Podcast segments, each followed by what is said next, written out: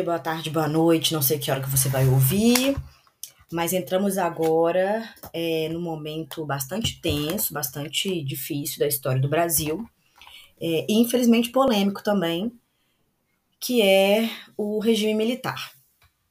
Entrar nessa, nesse contexto é tenso, polêmico, porque existe, como é um período histórico muito próximo da, da gente, né? Nós, nós colhemos ainda muitos vestígios, vivenciamos muitos processos, a gente tem aí uma disputa sobre as narrativas em torno do que aconteceu nesse contexto histórico. A abertura do podcast é com uma canção muito simbólica. Se você nunca ouviu, sugiro que você escute. É uma música chamada Para Não Dizer Que Não Falei das Flores, e ela foi cantada é, no Festival Internacional da Canção. E o Geraldo Vandré é que canta essa música, e ela vai se tornar um hino, né? Em contestação, em questionamento ao regime militar brasileiro.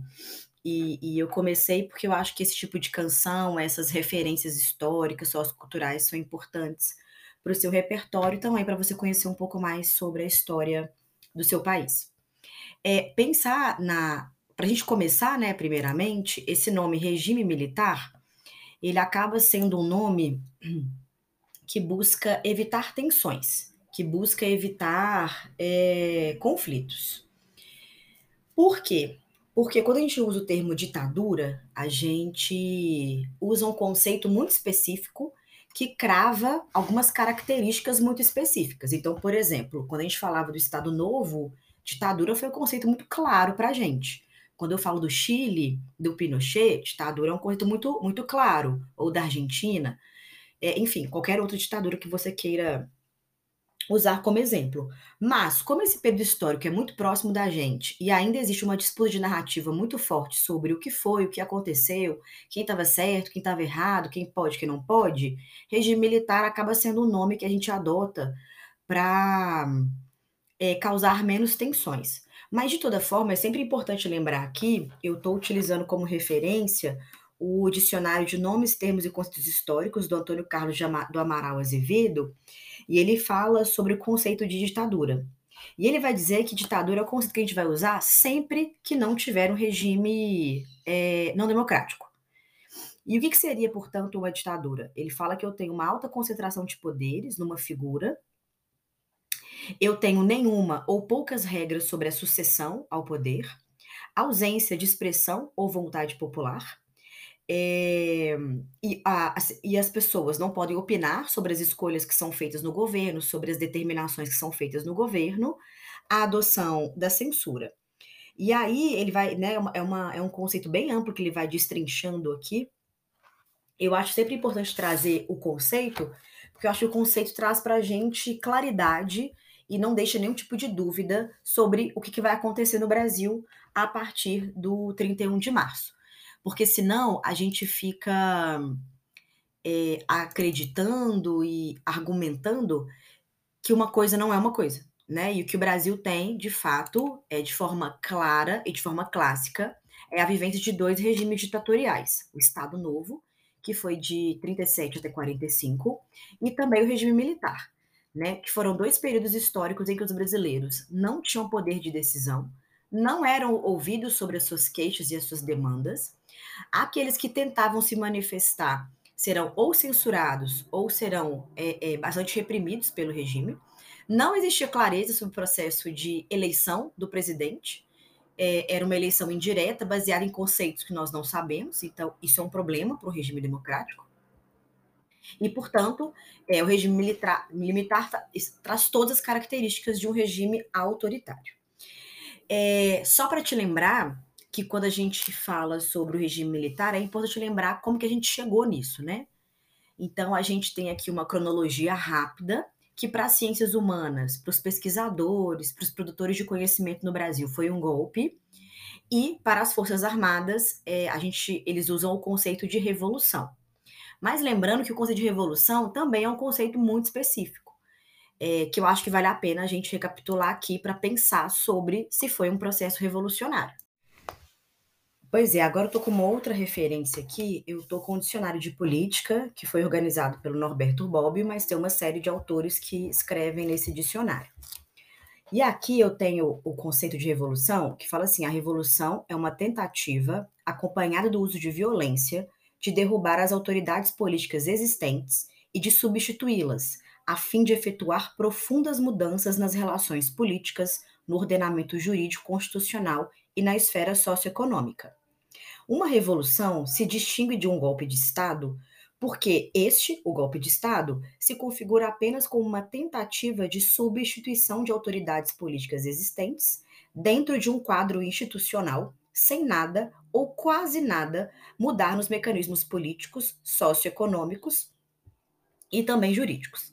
Então, quando a gente pensa no, no conceito de revolução, a gente percebe que é um conceito muito específico e que promo promove de forma objetiva mudanças muito profundas. Essas mudanças muito profundas nós não vamos conseguir visualizar no regime militar dentro da realidade brasileira. Enquanto o golpe de Estado é um tipo de atitude em que eu busco retirar as pessoas que estão no poder, com as quais eu não concordo, e promover nenhuma ou poucas mudanças estruturais. Então, esses conceitos sempre devem ser utilizados como norteadores desse processo. E eu ainda acrescentaria o, o conceito muito defendido naquele momento e muito defendido no Brasil, que é o de conservadorismo. Então, o conservadorismo, de forma muito rápida, porque ele é muito mais complexo que isso, surge é, na Revolução Francesa. O primeiro teórico, assim, explicitamente conservador, assim, que a gente consegue identificar e cravar como conservador, ele se chama Edmund Burke. O Burke, ele escreveu em 1790, eu não vou saber falar em francês, tá, gente? Mas ele escreve basicamente reflexões sobre a Revolução Francesa. E aí, então a Revolução Francesa estava rolando, ela começou em 1789, ele escreveu em 90, um aninho de revolução. E olha que as coisas mais catastróficas nem tinham acontecido ainda. E ele vai falar no livro dele, por exemplo, que ele estava achando que tudo que estava acontecendo na França ali, naquela revolução, tenderia, acabaria numa ditadura. E no caso ele não errou, isso aconteceu mesmo. E ele ainda fala na obra que os revolucionários estavam destruindo instituições testadas há muito tempo e não se tinha nenhuma garantia que as novas instituições que estavam sendo criadas seriam melhores do que aquelas que estavam é, em vigor até então. Então, para o conservadorismo, enquanto ideologia, as tradições devem ser a base, devem ser a referência para a atuação política e social. Por quê? Porque as tradições, elas oferecem para esse agente político, para essa pessoa que vai agir em sociedade, uma referência, uma, uma oferece algo sobre o qual a sociedade pode pensar, criticar, e se for orgânico, e se for um desejo orgânico da sociedade mudar. Portanto, uma pessoa conservadora não concorda com uma revolução. Ela é essencialmente antirrevolucionária. Então, a primeira reflexão para a gente fazer aqui sobre esse processo no Brasil é: se foi uma revolução, portanto, não pode ser uma revolução conservadora. Foi uma revolução do quê? Porque era uma revolução que combatia o socialismo. É, supostamente existia uma ameaça socialista. Então, é uma revolução antissocialista mas também não pode ser uma revolução conservadora. Afinal de contas, conservadores não são revolucionários. Que revolução que é essa? Então fica essa reflexão sobre como que é importante usar conceitos conhecendo os conceitos que estão sendo utilizados. Então, 31 de março de 64, para as ciências humanas e para os pesquisadores, um golpe de Estado. Para as forças militares, uma revolução. E aí lembra dos conceitos que a gente acabou de discutir aqui. E como que foi a cronologia para a gente chegar nesse processo? É, o Jango, presidente do Brasil, voltou a ter poderes depois do regime parlamentarista que foi estabelecido quando o Jânio renunciou. Ele volta a ser presidente do Brasil com muita força a partir de 1963, janeiro, né? Nós tivemos um plebiscito. E as eleições de 62 foram eleições muito importantes, por quê? Porque nós tivemos eleições para o Congresso Nacional e parte para alguns governos de estado também no Brasil. Para Minas Gerais não aconteceu, nem para o estado da Guanabara. Nessa eleição, houve uma renovação muito grande do Congresso Nacional, eleito, por exemplo, Brizola, que era um parceiro do Jango histórico, e também para, para, para governador do estado, a gente teve o Miguel Arraes, que é uma referência, uma grande referência para a esquerda brasileira, inclusive naquele contexto. Tínhamos nesse cenário ainda o IPS, que é um, uma, um instituto que nasceu no Rio de Janeiro, São Paulo, é, que é o Instituto de Pesquisa e Estudos Sociais. E o IPS, ele vai ser muito importante para organizar os civis brasileiros que eram contrários ao Jango. Então, eu vou ter dois polos aí para o que vai acontecer no 31 de março: uma organização civil e uma organização militar. O IPS vai ser o centro dessas conspirações civis, mas que, obviamente, vão estar dialogando com os militares. É, e aí, nessas eleições, qual que foi a leitura que a gente faz das eleições? Houve um fortalecimento das esquerdas, tanto no Congresso Nacional quanto como governadores. E existiu uma demanda histórica no Brasil por reformas estruturais, que no caso do governo do João Goulart ficou conhecida como as reformas de base. E as reformas de base têm alguns pontos que eram muito importantes e muito estratégicos. Por exemplo, a reforma agrária. E aí, qual que vai ser a grande polarização? A parte da sociedade brasileira que vai ser a favor das reformas de base e as viam como essenciais para a sociedade brasileira, e as pessoas que tinham medo das reformas de base e que liam, dentro do contexto da Guerra Fria, reforma de base sinônimo de socialismo, o que também é um equívoco, mas essa era a leitura feita na época. E, portanto, com o fortalecimento das esquerdas, essas reformas de base, que poderiam talvez serem feitas de forma gradual, aos pouquinhos, sem grandes impactos, não seria razoável, porque as esquerdas pressionariam tanto o Jango quanto o Congresso Nacional quanto governadores para que uma reforma fosse feita mais rapidamente, por exemplo, a reforma agrária. E vai surgir, portanto, dentro desse cenário, um grupo que quer frear essas reformas estruturais por meio da força é, não aceitam sob nenhuma hipótese. Portanto, o ano de 62 é um ano decisivo e o ano de 63 vai ser o ano da eclosão das tensões, porque o Jango volta a ser presidente da República, ele tem os seus poderes estabelecidos e ele estava de olho nas eleições que supostamente iam acontecer em 65. JK também já falava disso quando ele saiu lá lançando a campanha JK 65. Então, vai ser um ano de tensão, porque o Jango, por exemplo, tenta implementar o plano trienal, que era para meio que organizar as finanças públicas, mas ele foi meio fracassado. Vai lançar as reformas de base. Então, além da reforma agrária, tem a reforma urbana, tem reforma bancária, tem reforma eleitoral, tem reforma para poder dificultar a, a, saída de capital estrangeiro do Brasil, reforma universitária. Eram reformas estruturais muito complexas que eram importantes para o Brasil, mas que traziam uma sensação de insegurança. Mas a maior de todas seria a reforma agrária. É, inclusive, nós tínhamos muitos enfrentamentos no campo por causa disso. É, tivemos também no ano de 63 a rebelião dos sargentos, que foi um processo de insubordinação e que depois que o STF disse, né, que, que sargentos não poderiam se candidatar e eles perderam os mandatos da, das eleições de 62, e o Jango ficou neutro nessa rebelião, que é um erro estratégico dele, ele tinha que ter se posicionado é, nesse contexto histórico. E aí o IPES vai fazer uma série de campanhas anti-Goulart, ele vai gradualmente ficando sem apoio no Congresso Nacional, porque ele vai sendo, né, ele vai ficando acuado politicamente. É, a inflação crescia de forma absurda, nós tínhamos uma eleição, uma, uma, eleição, uma inflação aqui em 63 de quase 80% ao ano, e um crescimento econômico bastante tímido, né? No JK, por exemplo, o Brasil crescia 8% ao ano. Com o Jango crescíamos 1,5%.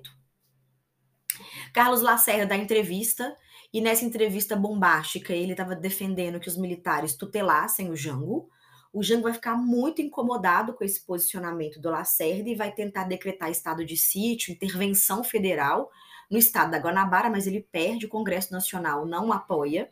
Então, isso mostra para a gente uma, um gradual isolamento político dele, uma perda de força no Congresso Nacional. E quando que essa cronologia aí para o que vai acontecer em 31 de março vai vai ser estabelecido? No dia 13 de março, uma sexta-feira, 13, inclusive, nós tivemos um comício no Rio de Janeiro, que é o comício da Central do Brasil. O Rio não era mais a capital. Mas lembra que o movimento operário brasileiro é muito forte na experiência democrática, até porque ficou muito tempo reprimido lá no Estado Novo. Então, quando volta na democracia, ele volta com força. Inclusive, a CGT, Central Geral dos Trabalhadores, é muito importante na organização das greves. E o palanque do comício da Central do Brasil foi montado no mesmo lugar que o Vargas já tinha feito um discurso.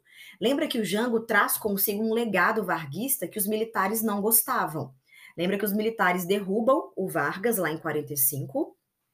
Ele volta lá nos braços do povo, bota o retrato do velho de novo no mesmo lugar. E depois é, o Vargas se mata para evitar ali a deposição dele em 54. Então, Vargas e militares aí, apesar daquela aproximação com os tenentes em 1930, ela foi se, desga se desgastando e foi interrompida em 54 e também em 45. E aí, montar o palco no mesmo lugar do Vargas, obviamente que não foi uma coincidência, foi uma escolha política para dar um recado, né? Nós somos aqui a continuidade do Vargas. Se os trabalhadores apoiavam Vargas, trabalhadores apoiam Jango. É, foram mais de 200 mil pessoas nesse, nesse comício, e o Jango foi o último a falar. Inclusive, nesse discurso, ele estava acompanhado da esposa dele, uma mulher elegantérrima, e uma figura histórica importante do Brasil. E aí, é, é, no final do discurso dele, o Jango, abre aspas, disse assim: a hora das reformas chegou, basta de conciliação, fecha aspas. Quando o Jango fala isso, ele sinalizou para o mundo político o seguinte: não tem mais diálogo, agora o pau vai torar, agora o pau vai quebrar, não tem mais diálogo, a gente vai para cima para conseguir fazer as reformas. Pensa como que isso foi lido no contexto da Guerra Fria, o Jango, há pouco tempo atrás, estava na China, a mando do presidente da República, Eugênio Quadros. Teve toda uma dificuldade para assumir o governo, assumiu lá no parlamentarismo esquisito, voltou a ter poder há pouco tempo, e há pouco tempo, com poder na mão, já se desgastou com o Congresso Nacional. O Carlos Lacerda já desgastou o Jango. Inflação exorbitante, crescimento econômico baixo, IPS descendo cacete nele, super conspiracionista.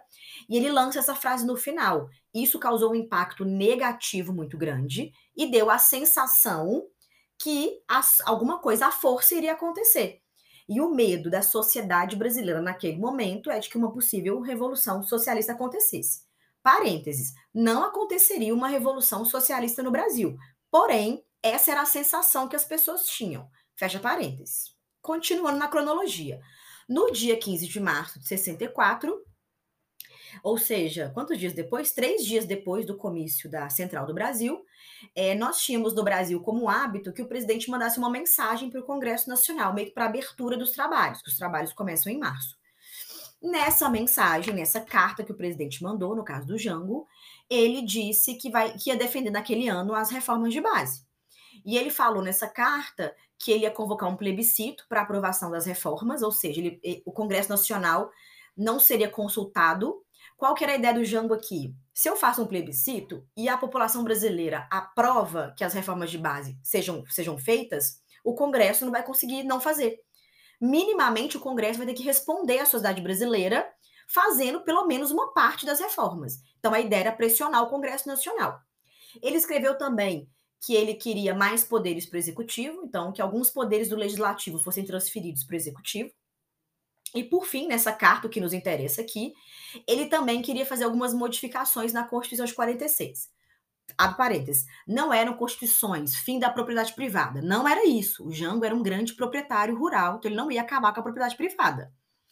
O que ele queria acabar, por exemplo, era com voto somente para pessoas alfabetizadas. Ele queria fazer uma, uma mudança na Constituição para que pessoas analfabetas pudessem votar. Isso ampliaria o poder de voto dos brasileiros e isso vai assustar muito as classes médias brasileiras que tinham a alfabetização como uma demarcação social, como uma diferenciação social. Então, incluir pessoas analfabetas traz aí uma sensação de que está trazendo o povo. E lembra, na Guerra Fria, trazer o povo, falar de povo, camadas populares, pobreza, acaba com a pobreza, era sinônimo de socialismo. Fecha parênteses. Então, o IPS, os parlamentares, é, é, o Congresso Nacional, todo mundo acaba muito chocado, muito passado, falar passada, chocada, meu Deus, Jesus. E aí, como se não bastasse, né? Esses, essas primeiras tensões, comício e a carta que foi enviada ao Congresso Nacional, É, eu, tava, eu, eu, eu tinha no Brasil, desde o começo da Central do Brasil, uma parcela da sociedade contrária às reformas de base, que não concordava com essa proposta, também se organizando politicamente para se manifestar. Essa manifestação vai acontecer no dia 19 de março, ou seja, quatro dias depois da mensagem do presidente da República para o Congresso Nacional. Essa manifestação fica conhecida como a Marcha da Família com Deus pela Liberdade. Ela foi organizada pela União Cívica Feminina, então tem uma forte participação de mulheres brasileiras nesse processo, e também pelo IPS. Em torno mais ou menos de 500 mil pessoas participaram, e essa marcha vai se espalhar pelo Brasil como um todo. Então, nessa marcha, as pessoas, por exemplo, levaram um terço, as pessoas falaram que o Brasil não viraria Cuba, fora socialismo, é, Forças Armadas salvem o Brasil, Forças Armadas salvem o Brasil, entre, entre outras frases. Primeira coisa importante, é, desde o Vargas, o Vargas fez um pronunciamento no rádio depois da intentona comunista de 35, em que ele disse que a maior ameaça ao cristianismo ocidental era o socialismo. Então, essa associação, medo do comunismo e cristianismo, também é histórica no Brasil. Então, não está sendo inventado aqui no dia 19 de março, tá? Está sendo renascido. Nessa essa marcha da família com Deus pela liberdade é entendida como uma resposta ao comício da Central do Brasil. Então, se tinha gente que concordava com as reformas de base, tinha gente que não concordava. É, é... E por que essas pessoas não concordavam com as reformas de base, já que elas eram importantes para o Brasil? A gente está ali, gente, com uma classe média urbana brasileira que surgiu ali com os tenentes, lembra? Que a gente falou disso bem no comecinho da República, que com a industrialização do Brasil, gradualmente vem nascendo uma classe média urbana brasileira, que lá no Império não existia, que lá na colônia não existia. Essa classe média brasileira, que somos nós, eu sou de classe média, você que está me ouvindo também é de classe média, são formadas por pessoas que trabalham muito para comprar seu apartamento, para comprar o seu carro, para fazer uma viagem. Então, são pessoas que conquistam os seus bens por meio de muito trabalho. E aí, no caso do Brasil, o discurso anticomunista ele vai ser muito construído a partir do pânico moral. Tipo, vai acabar com o cristianismo, é, vai compartilhar as mulheres, vai matar as crianças, é, vai acabar com a propriedade privada, o que é verdade nesse caso, né? O socialismo acaba mesmo com a propriedade privada. E aí pensa numa pessoa que trabalha muito e que comprou um apartamento para a família. Quando ele escuta que vai acabar com a propriedade, ele acha que é o apartamento dele. Ele não conhece as ideias socialistas e o socialismo fala que vai acabar com a propriedade privada dos meios de produção. Então, nas ideias socialistas, nem se discute casa, carro, roupa, celular, nada disso é relevante para o socialismo. Acabar com a propriedade privada, mas sempre dos meios de produção. Mas como eu uso o medo anticomunista como pânico moral, é óbvio que eu não vou falar sobre isso. Eu vou dizer que seu apartamento vai ser tomado, que seu carro vai ser tomado, que a sua família vai ser destruída, para que você fique apavorado e, portanto, tenha esse, tenha esse pânico. Então, as pessoas nesse contexto estavam muito apavoradas com o protagonismo dos trabalhadores brasileiros. Lembra uma coisa, gente. Na Guerra Fria, quando você falava em protagonismo de trabalhadores, naturalmente o socialismo era associado. Lembra que a propaganda soviética falava muito que a União Soviética era a pátria dos trabalhadores, que os trabalhadores chegaram ao poder. Sabemos que não aconteceu isso, trabalhadores não chegaram ao poder. Mas é isso que vai ser dito, é, é essa propaganda que era vinculada. Então, quando o movimento de trabalhadores do Brasil cresce muito, qual vai ser a interpretação das classes médias urbanas? Meu Deus, vão tomar o meu apartamento. Meu Deus, vão tomar o meu carro. Então, existia um medo acerca do futuro, uma insegurança de perder esses marcos de posição social, alfabetização, boa escola, apartamento, carro, viagem com a família. Essas demarcações sociais, para as classes médias urbanas brasileiras, estavam prestes a acabar, porque trabalhador era sinônimo de socialismo. Logo, o Brasil estaria ameaçado diante desse processo. Infelizmente, naquele momento histórico tenso, complicado, a esquerda brasileira desdenhou da marcha da família com Deus pela liberdade. A esquerda brasileira muitas vezes comete alguns erros de análise, dizendo que eles disseram na época, eles disseram o seguinte: isso aí não é o povo, isso aí é uma parte da sociedade brasileira que é muito chata, que é muito cheia de frescura. Então, essa galera aí não representa o povo nas ruas porque a esquerda brasileira, historicamente, acha que povo nas ruas é, o po é um povo específico, né? E o povo na rua é o povo, seja de qual classe social a pessoa esteja vinculada. Então, sim, a Marcha da Família com Deus pela Liberdade trazia uma parte do povo brasileiro, com as suas demandas, com as suas inseguranças. As esquerdas poderiam discordar das demandas, das demandas, discordar do posicionamento político, mas desprezar não. Tanto que a Marcha da Família com Deus pela Liberdade será de fundamental importância para a chegada dos militares ao poder. E vão dizer, Jango, você tem o povo, olha aqui, você tem o povo. Continua com as reformas, pau na máquina, que esse povo aí da marcha não é povo, não. O povo está com você. E o Jango cometeu o erro de acreditar nessa leitura, que é uma leitura equivocada. É, quando ele acredita nessa leitura de que o povo estava com ele e não estava nas ruas contra ele, ele vai dar continuidade a esse enfrentamento pelas reformas de base. Aí, no dia 25 de março, vai se iniciar uma crise na Marinha Brasileira. Por quê? É, é, um, um, o chefe da Marinha lá, sei lá quem que era na época, ele mandou prender 40 marinheiros e, e cabos, porque eles estavam organizando uma, uma festa, assim, um evento da Associação de Marinheiros e Fuzileiros Navais. E nessa, nesse evento que eles estavam organizando, dos 40 anos dessa organização, ó, dos 40 anos, do aniversário dessa organização, eles tinham um convidado de honra, que era quem? João Cândido. Lembra do João Cândido, que é da Revolta da Chibata? Que até hoje a Marinha tem uma dificuldade em lidar com ele, de considerar ele um herói nacional, porque ele quebrou a hierarquia lá na Revolta da Chibata. E aí esses marinheiros falaram assim: pois é, ele homenageado, ele seria o convidado de honra. Esse ministro da Marinha, esse chefe da Marinha, ficou super incomodado com o João Cândido, convidado de honra, e mandou prender essa galera. Só que aí começou um motim. Esses soldados que faziam parte dessa associação, mais ou menos 3.600 marinheiros, pegaram as suas armas, se entrincheiraram no sindicato onde aconteceria esse evento e disseram: só vamos sair daqui se vocês revogarem as punições, se os 40 marinheiros não forem presos. Ai, mais um equívoco que o Jango cometeu dentro desse cenário tão complicado. No dia 27 de março, dois dias depois que começou essa, esse motim, eles ainda estavam trincheirados o, Jan, o Jango vai anunciar que eles vão sair, que ele acertou a saída dos militares da, do sindicato por meio da anistia. Então, o Jango anistiou os militares. Volta aqui e pensa comigo. O chefe da Marinha Brasileira mandou prender 40 soldados lá, porque eles estavam homenageando um marinheiro que, para a Marinha Brasileira, é considerado um rebelde. Certo? mandou prender porque essa homenagem não podia ser feita. O Jango vai lá e anistia os militares rebeldes. Então, isso criou uma. Como é que eu posso falar? A alta cúpula das Forças Armadas olharam e falaram assim: Mona, você é maluca? Com todo respeito, mas é com todo respeito mesmo.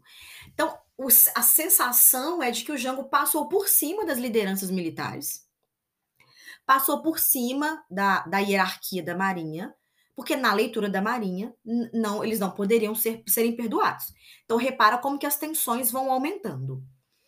É, fora do Brasil, já existiu um acordo de que o Jango seria derrubado e que os Estados Unidos os apoiariam nesse processo. Estava é, prevista a derrubada do Jango para o dia 10 de abril de 64. Por quê? Porque eu precisaria de um tempinho para a Marinha estadunidense sair da base naval Norfolk, sei lá, fala assim, na Virgínia, e eles sairiam de lá para poder colocar em prática a Operação Brother Sun. Nessa operação, eles sairiam de lá dia 1 de abril, chegariam aqui, chegariam em Vitória, é, Rio de Janeiro e Santos, e por ali eles apoiariam a, tanto IPES, né, os civis brasileiros, quanto os militares na, no processo de deposição. Porém, eu vou ter um episódio que vai antecipar todo o processo e, portanto, o episódio 31 de março é feito por brasileiros. Pode carimbar aí Made in Brasil. No dia 30 de março, a gente vai ter uma festa, um evento no Rio de Janeiro, no Automóvel Clube. É, o Jango estava no Rio nesse momento, ele saiu do Palácio das, das Laranjeiras, onde ficava fica o governador do estado né, do Rio. E ele foi discursar numa festa da diretoria da Associação dos Sargentos. Ele subiu no palco. É, inclusive, nós sabemos que os assessores do Jango pediram para ele não ir, tipo, não vai. Olha, escuta, presta atenção, não vá. Mas ele foi. E aí, fazendo uma leitura equivocada, né? Pô, nós estamos com você, Jango. Ele foi para esse evento discursou, discursou ao lado do Cabo Anselmo, né, que era o presidente da Associação do, dos Militares. Esse Cabo Anselmo, por exemplo, mais tarde, durante o regime militar, vai virar informante da CIA, então isso era uma pessoa de zero confiança. Lá me vai o Jango discursar do lado desse homem. E discursou, e um discurso muito inflamado, dizendo que ia fazer as reformas de base sim. E aí, na hora que esse discurso foi feito, eles antecipam o processo que seria para o dia 10. Tipo, não podemos esperar mais, é, as reformas de base vão ser feitas na marra, vão ser impostas para a sociedade brasileira, é, o Brasil vai colapsar. Por isso, da madrugada do dia 31 de março por dia 1 de abril, é, o Olímpio Mourão Filho, aquele mesmo que deu um golpe com Vargas lá em 37, inventou o plano COI mentiroso, enfim, antissemita, nossa senhora, misericórdia, uma pessoa horrível ele vai sair daqui com as tropas que ele comandava, da quarta região militar, que tinha sede em Juiz de Fora, fica mais ou menos duas horas do Rio. Então, ele sai do Rio com essas tropas, com o apoio do nosso governador aqui, o Magalhães Pinto, que tinha planos para sua carreira política, na cabeça inocente, vou chamar ele de inocente, tá, gente, para ser elegante. Na cabeça inocente do Magalhães Pinto, iam tirar o Jango, organizar a casa e devolver o, pro, o poder para os civis. E que nós teremos eleições em 65. Eu gosto da inocência dos brasileiros, né? E que nós teremos eleições. E o Magalhães Pinto, ele queria concorrer pela UDN, mas tinha Carlos Lacerda. Então, ele acreditou que apoiar os militares na prisão e deposição do Jango daria para ele credibilidade para concorrer nas eleições em 65 pela UDN para a presidência da República. É essa autoestima que eu tento tratar na minha terapia. E, portanto, não seria uma, uma ditadura, não seria um regime, não seria uma, um regime autoritário, seria, em tese, provisório. As tropas saíram, foram para o Rio de Janeiro. No Rio de Janeiro, quem era o governador do estado do Guanabara? Carlos Lacerda, um forte opositor do Jango, especialmente por causa do legado varguista deles. Outros comandantes é, de, das Forças Armadas vão se posicionar em não apoiar o que estava acontecendo, porque não queriam derramamento de sangue. Por exemplo, o Médici, que vai ser presidente da República, inclusive, ele era, na época, o comandante das Agulhas Negras. Ele falou: Ó, não vou me envolver nesse BO, não quero sangue das minhas tropas derramadas. Inclusive, se, se coloca em conversa com o Jango. E também o Amaury Cruel, que ele era o comandante do segundo exército de São Paulo. E tanto o Médici quanto o Cruel vão conversar com ele e falar assim: Mona, presta atenção. Por que você não fecha a UNE, que é a União Nacional dos Estudantes, que lá era visto como centro dos comunistas? Fecha a CGT, Central Geral dos Trabalhadores, que é um anto de comunistas.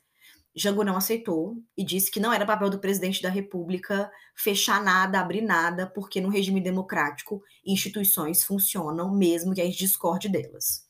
O JK sugeriu para o Goulart para falar o seguinte: Jango, More, presta atenção.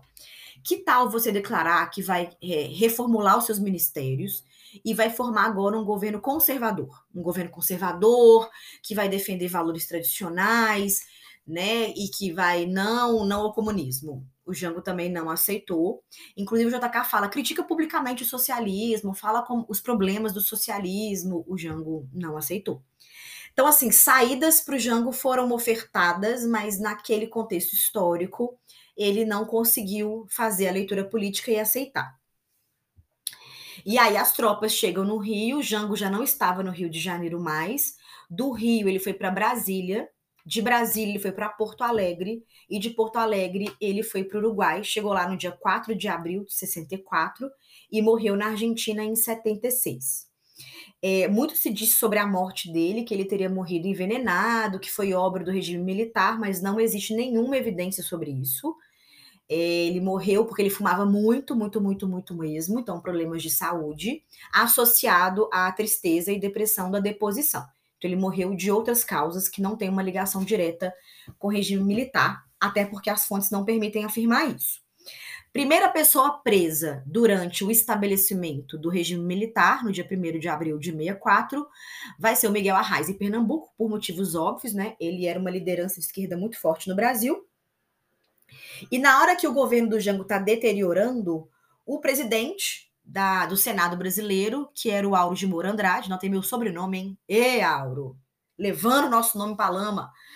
ele era presidente do Senado na época, e ele vendo esse caos todo, essa bagunça toda, ele vai ser o cara que vai selar a deposição do João Goulart. Como? Ele convocou de forma rápida, é, inesperada, na madrugada do dia 2, Miguel Arraes já estava preso, é, é, uma, uma, como é que fala? Uma reunião né, no Congresso, uma sessão, uma reunião, uma sessão, e nessa sessão ele discursou e declarou que estava vaga a presidência da República. Temos a gravação disso, inclusive, né? O Tancredo enfim, não sei o que eu fiz, cortou meu áudio eu na maior empolgação, contando o processo final, mas enfim, só para eu fechar. O Tancredo Neves assumiu o microfone lá no Senado Federal para dizer: não, o cargo não está vago. O presidente da República está no Brasil e o Jango realmente estava em Porto Alegre. E o Tancredo vai dizer: ó, oh, o presidente da República tem território nacional. Como assim está vago? No momento em que o Tancredo falava, o Auro é, de Moura Andrade vai desligar o microfone do Tancredo e do Congresso Nacional como um todo, do Senado, vai apagar as luzes e vai encerrar a sessão. Então, o fato foi consumado ali e, portanto, a partir de agora serão 21 anos sem democracia no Brasil. É, vale lembrar que o Jango nunca foi comunista, né? ele trazia o, o legado do trabalhismo do Vargas, isso é fato, mas comunismo jamais. E aí, a partir de agora, a gente vai entrar num período bastante tenso, conturbado, mas que é importante se falar sobre ele, regime militar.